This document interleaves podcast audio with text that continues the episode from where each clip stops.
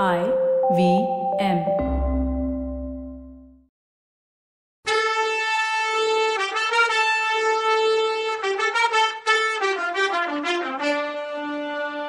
வணக்கங்க.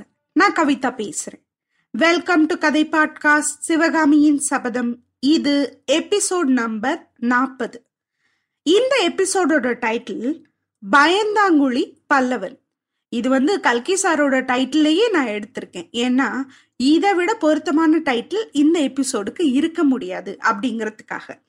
எனக்கு அது ரொம்ப பிடிச்சிருந்தது அதனாலையும். எங்க போனாலும் எனக்கு முன்னால சிவகாமியோட புகழ் போயிருந்தது. காஞ்சியில இருந்து நான் வந்தது தெரிஞ்சதும் எல்லாரும் சிவகாமியோட பரதநாட்டிய கலையை பத்தியே கேட்டாங்க. புத்த பிட்சுக்களும் ஜைன முனிவர்களும் கேட்டாங்க. சைவ பெரியார்களும் வைஷ்ணவ பக்தர்களும் கேட்டாங்க. உறையூர்ல சோழ மன்னர் கேட்டாரு நாகப்பட்டினத்துல சீன தேசத்துல இருந்து வந்திருக்க சித்திரக்காரங்க கேட்டாங்க. ஐனரே இப்படிப்பட்ட கலை செல்வி பொண்ணா பிறக்க நீங்க ரொம்ப அதிர்ஷ்டம் பண்ணிருக்கணும்னு நாகநந்தி சொன்னாரு. எப்பா சாமி நான் சும்மா சைனா ஜப்பான்னு இழுத்தா நீங்களும் அது காதல விழுந்த மாதிரில சொல்றீங்க சாமி? என்னவோ சாமி நல்லா பண்றீங்க போங்க. சரி இப்படி நாகநந்தி சொல்லிட்டு இருக்கும்போது ஆயனரும் சிவகாமியும் இடையில பேச சக்தி இல்லாதவங்களா பிரமிச்சு போய் நின்னாங்க. கடைசியில நாகநந்தி மகா சிற்பியே போன எட்டு மாசத்துக்குள்ள சிவகாமியோட நடன திறமை இன்னும் எவ்வளவோ வளர்ந்துருக்கணுமே.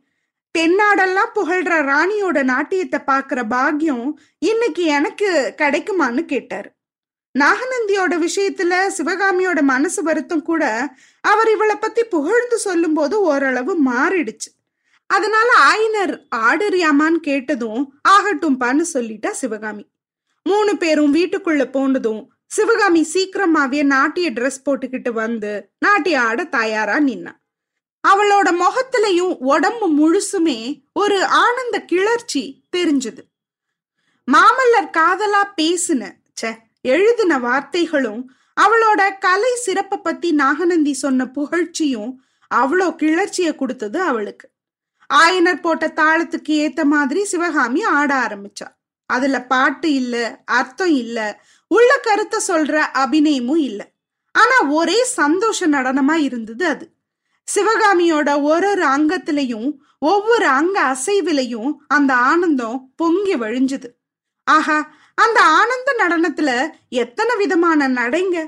மத்த கஜம் அதான் யானை அதோட மகோன்னதமான நடை பஞ்ச கல்யாணி குதிரையோட ஸ்ருங்கார நட துள்ளி விளையாடுற மான்குட்டியோட நெஞ்ச அள்ளுற நட காட்டுல வாழ்ற மயிலோட மனமோகன நட அன்னப்பட்சியோட அற்புத அழகு வாஞ்ச நட.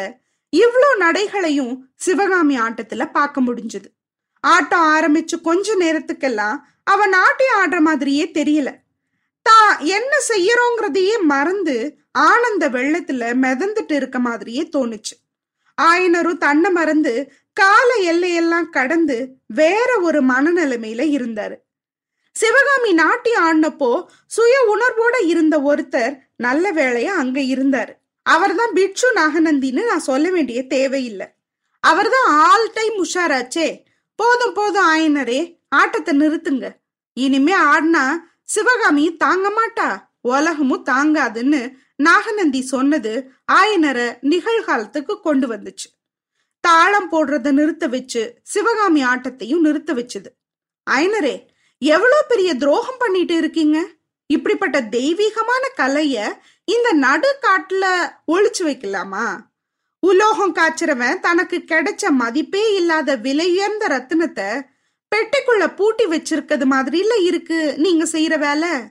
தீபத்தை ஏத்தி நடு கூடத்துல எல்லாம் வைக்கணும். அப்படி இல்லாம மூளை முடுக்குல வச்சு துணியை போட்டு மூடினா தீபம் அணைஞ்சு போறதோட துணிமுல சேர்ந்து எரிஞ்சு போகும். உலகமே பார்த்து பிரமிக்கும்படியா கலை செல்வம் உங்க பொண்ணுகிட்ட இருக்கு. அதை பார்த்து சந்தோஷப்பட உலகமும் காத்துட்டு இருக்கு. நான் சொல்றத கொஞ்சம் காது கொடுத்து கேளுங்க. என்னோட கிளம்பி வாங்க. சிதம்பரத்துக்கு போவோம். அங்க பரமசிவனுக்கு போட்டியா? பார்வதி ஆடினது மாதிரி சிவகாமியும் ஆடட்டும். ஆனா பார்வதிய மாதிரி சிவகாமி நாட்டியத்துல போட்டியில தோத்து போகலாம் மாட்டா. எடுத்த எடுப்புலயே நடராஜர் தோத்து போயிடுவாரு. அவரோட தூக்கின காலை பூமி மேல வச்சுக்கிட்டு கொஞ்சம் ரெஸ்ட் எடுப்பாரு. சிதம்பரத்துல இருந்து நாகப்பட்டினத்துக்கு போகலாம். நாகப்பட்டினத்துல புத்த பிட்சுக்களோட மகா சங்கம் கூட போகுது. இந்த கூட்டத்துக்காக கண்ணோசில இருந்தும் காசில இருந்தும் கயாவில இருந்தும் கடல்களுக்கு அந்த பக்கம் உள்ள சாவகத்தீவு. அதான் ஜாவால இருந்தும் சைனாவில இருந்தும் புத்த மதத்துக்காரங்க வர்றாங்க. உலகத்துல எல்லா பக்கத்துல இருந்தும் சிற்பிகளும் இசைக்கலைஞர்களும் நடன சாஸ்திர மேதைகளும் நாகப்பட்டினத்துல கூடுறாங்க. அந்த மகா சங்கமத்துல உங்க பொண்ணு நாட்டி ஆடட்டும். அவளோட புகழும் அவளை பெத்த உங்க புகழும் உலகமெல்லாம் பரவட்டும். நாகப்பட்டினத்துல இருந்து உரையோருக்கு போவோம். உறையூர் சோழர்கள் இன்னைக்கு நிலைமைக்கு தாழ்ந்து பல்லவர்களுக்கு கப்பம் கட்டுற சிற்றரசர்களா இருக்காங்க. இருந்தாலும் குலப்பெருமை உள்ளவங்க. கலைகள்ல எக்கச்சக்க இஷ்டம் உள்ளவங்க. பார்த்திபன்கிற சோழ ராஜகுமாரன் அங்க இருக்கான்.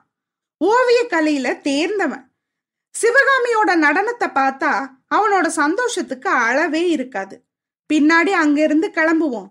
சித்தன்னவாச மலையோட சித்திர விசித்திரங்களை சிவகாமிக்கு காட்டிட்டு மதுரை மாநகருக்கு போவோம். அங்க மாரவர்ம பாண்டியன் கொஞ்ச நாளைக்கு முன்னாடி தான் இறந்து போய் அவர் பையன் சடையவர்மன் பட்டத்துக்கு வந்திருக்கான். சடையவர்ம மகா ரசிகன் தெரியுமா? சடையவர்ம பாண்டியன் மட்டும் சிவகாமியோட நடனத்தை பார்த்துட்டா உங்களை இந்த காட்டு வீட்டிலேயே இப்படி ஆதரவு இல்லாம விட்டுருப்பானா? மதுரை நகரத்துல இருக்க மாட மாளிகைகள்லயே ரொம்ப பெருசான மாளிகை எதுவோ அதுலெல்லாம் உங்க ரெண்டு பேரையும் வச்சு போற்றுவான்னு நாகநந்தி சொல்லிட்டு இருக்கும்போது ஆயனரும் சிவகாமியும் பாம்பாட்டியோட மகுட வாத்திய இசைக்கு மயங்கி படமெடுத்தாடுற பாம்பு மாதிரி அவரோட பேச்ச கேட்டு கரங்கி போய் இருந்தாங்க. கடைசியில என்ன சொல்றீங்க ஆயனரே? அப்படின்னு நாகநந்தி சொல்லி நிறுத்தினப்புறம் ஆயனருக்கு என்ன சொல்றதுன்னே தெரியல. அவரோட மனசுல சக்கரவர்த்தியோட கட்டளைக்கும் நாகநந்தியோட யோசனைக்கும் ரொம்ப பொருத்தமா இருக்கேன்னு நினப்பு தோணிக்கிட்டே இருந்துச்சு. இருந்தாலும் காரணம் தெரியாத ஒரு மாதிரி தயக்கமும் உண்டாச்சு அதனால நான் என்ன சொல்றது? சிவகாமியத்தான் கேட்கணும்னு சொல்லி சிவகாமியை பார்த்தாரு. சிவகாமிக்கானா சிதம்பரத்தையும் நாகப்பட்டினத்தையும் உறையூரையும் மதுரையையும் பத்தி கேட்டப்போ அங்கெல்லாம் அவ போறது போலவும் பல்லாயிரக்கணக்கான மக்கள் முன்னால ஆடுறது மாதிரியும் அவங்களோட பாராட்டு கிடைக்கிறது மாதிரியும் சந்தோஷப்படுறது மாதிரியும் அவ கண்ணு முன்னாடி படம் வந்து போச்சு. ஆனா அவ மனசுல ஒரு தடை. இன்னதுன்னு புரியாத ஏதோ ஒரு சந்தேகம் குறுக்கிட்டுக்கிட்டே இருந்துச்சு. அதனால ஆயனர் இதெல்லாம் யோசிச்சு யோசிச்சு சிவகாமின்னு கேட்டதும் எனக்கு என்ன தெரியும்ப்பா உங்களுக்கு எது சரியா தோணுதோ அப்படியே செய்யுங்கன்னு சொன்னான் அப்போ நாகநந்தி ஆமா ஆயனரே உங்க காலம் எப்படி போகுது? இங்க புது சிலை நடந்த சிலை எதையும் காணோமே. நான் கடைசி முறையா வந்துட்டு போனப்புறம் புதுசா ஒரு சிலை கூட செய்யலையேன்னாரு. ஆயனர் ஏக்கம் நிறைஞ்ச குரல்ல இல்ல கல்லூலிய கையால தொட்டு ரொம்ப நாளாயிடுச்சுன்னாரு. ஏன் அப்படி சிற்பக்கலை என்ன பாவம் பண்ணுச்சு? தென்னாட்டோட உயர்ந்த மகா சிற்பி எதுக்காக கல்லூலிய கையால தொடாம இருக்கணும்? அப்படின்னு கேட்டாரு பிட்சு. சிவகாமி அப்ப குறுக்க வந்து எல்லாம் உங்களால வந்த வெனதா சுவாமிகளே. அஜந்த வர்ண ரகசியத்தை கண்டுபிடிக்கிறதுல அப்பா தீவிரமா இருக்காரு. தினம் தினம் விதவிதமா பச்சலைகளை தேடி கொண்டு வர்றதும் அரைக்கிறதுமா தான் ஏழு மாசமா அப்பா இருந்தாருன்னா. ஆஹா இது என்ன வேலை ஆயனரே? நான் தான் உங்களுக்கு எப்படியும் அதை தெரிஞ்சுக்கிட்டு வந்து சொல்றேன்னு சொல்லி இருக்கேனேன்னாரு பிட்சு இத கேட்டதும் ஆயனர் கொஞ்சம் பரபரப்பா ஆயிட்டாரு. வாக்கு கொடுத்தது என்னவோ உண்மைதான் ஆனா அதை நிறைவேத்துறதா தெரியலையே. நீங்க ஓலை கொடுத்து அனுப்பிச்சது தான் பயன்படலையே. அந்த புள்ளையாண்டான் இப்ப படையில எல்லாம் சேர்ந்து பெரிய தளபதி ஆயிட்டானே தெரியுமா இல்லையான்னு கேட்டாரு பிட்சுவை பார்த்து. அப்படித்தான் நானும் கேள்விப்பட்டேன் ஆயனரே.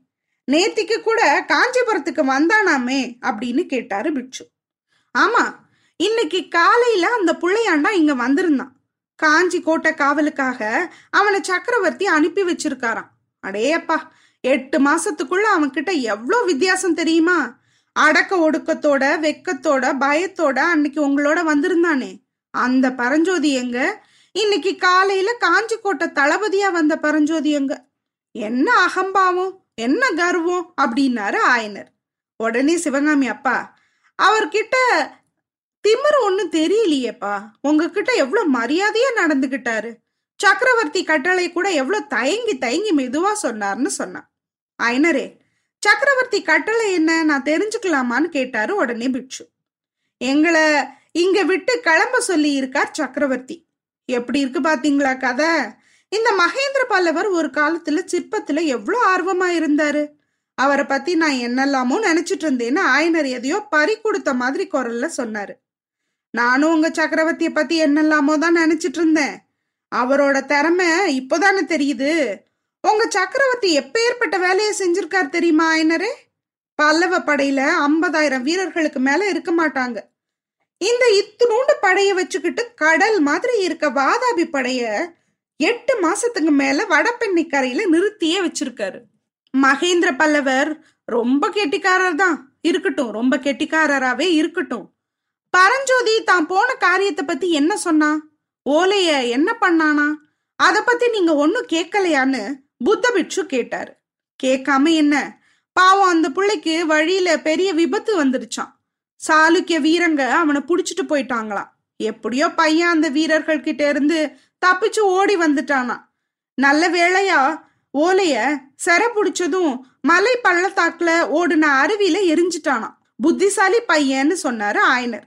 ஆமா புத்திசாலி. அதோட அதிர்ஷ்டசாலியும் கூட. முத முதல்ல ரோடு ஓரத்துல அவன் படுத்து தூங்கிட்டு இருந்தப்போ பார்க்கும்போதே இவன் ரொம்ப பாக்கியசாலி ஆவான்னு எனக்கு தெரிஞ்சிருச்சு. நான் அவனுக்கு எதிர்பார்த்த அதிர்ஷ்டம் வேற.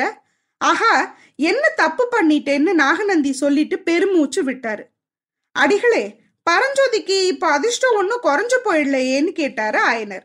உங்களுக்கு தெரியாது ஆயனரே? இன்னும் எவ்வளவோ பெரிய அதிர்ஷ்டம் அவனுக்கு வர இருந்துச்சு. ஏதோ ஒரு கரகம் குறுக்க வந்துடுச்சுன்னு சொன்னாரு. நல்ல வேளை இவ்வளோ அதிர்ஷ்டத்தோடையே நிக்கட்டும். இன்னும் அதிகமா போச்சுன்னா பையனுக்கு தலைகால் புரியாதுன்னு சொன்னாரு ஆயனர். அஜந்தா வர்ண ரகசியத்தை தெரிஞ்சுக்காம வந்ததுல பரஞ்சோதி மேல அவருக்கு எரிச்சலா இருந்தது. சிவகாமி இந்த நேரத்துல அப்பா ஒரு விஷயம் கேள்விப்பட்டீங்களா? மகேந்திர சக்கரவர்த்தி ஒருவேளை பல்லவ நாடு மாமல்லருக்கு இல்லைன்னு சொல்லிட்டு பரஞ்சோதிக்கு கொடுத்தாலும் கொடுத்துருவாராம். ஜனங்க அப்படித்தான் பேசிக்கிறதா? சாரதி கண்ணபிரான் சொன்னார்னு சொல்லிட்டு கண்ணும் குழி விழ கலகலன்னு சிரிச்சா. யாரு? கண்ணபிரானா? அவன் கடகம் பைத்தியக்காரன். இப்படித்தான் ஏதாவது உளருவான்னாரு ஆயனர். அப்போ நாகநந்தி இல்ல ஆயனரே இல்ல. சாரதி கண்ணபிரான் சொன்னது அப்படி ஒன்னும் உளரெல்லாம் இல்ல. அவன் சொன்ன மாதிரி நடந்துச்சுன்னா அதுல எனக்கு ஆச்சரியம் ஒன்றும் இருக்காது. காஞ்சி சிம்மாசனத்துல பயந்தாங்குழி பல்லவனை வச்சு பட்டம் கட்டுறதை விட பரஞ்சோதிக்கு நாட்டை கொடுக்கறதே வீரமகேந்திர பல்லவனுக்கு சந்தோஷமா இருக்கும்னாரு பிட்சு எதிர்பாராத நேரத்துல வானத்துல இருந்து ஒரு மின்னல் பாஞ்சு வந்து மண்டையில பூந்து உடம்புல பாயிறது மாதிரி உணர்வு வந்தது சிவகாமிக்கு. எதனாலன்னு பாக்குறீங்களா? பயந்தாங்குழி பல்லவன்னு பிட்சு சொன்னதை கேட்டதும் தான். அவளுக்கு இப்படின்னா நமக்கு பத்து கிட்ட வருது. யாரு பயந்தாங்குழி பல்லவன்? எங்க மாமல்லரா? ஒரு நாள் இல்ல ஒரு நாள் ஒரே போட மண்டையிலே போட போறாரு மாமல்லர் உங்களுக்கு. பார்த்துட்டே இருங்க சுவாமிகளே. அது வரைக்கும் நல்லா பண்ணுங்க நல்லா பண்ணுங்க. அப்படின்னு சொல்ல தோணுது இல்ல சரி அடுத்த எபிசோட்ல என்ன நடக்குதுன்னு பார்க்கலாம். அது வரைக்கும் நன்றி வணக்கம்.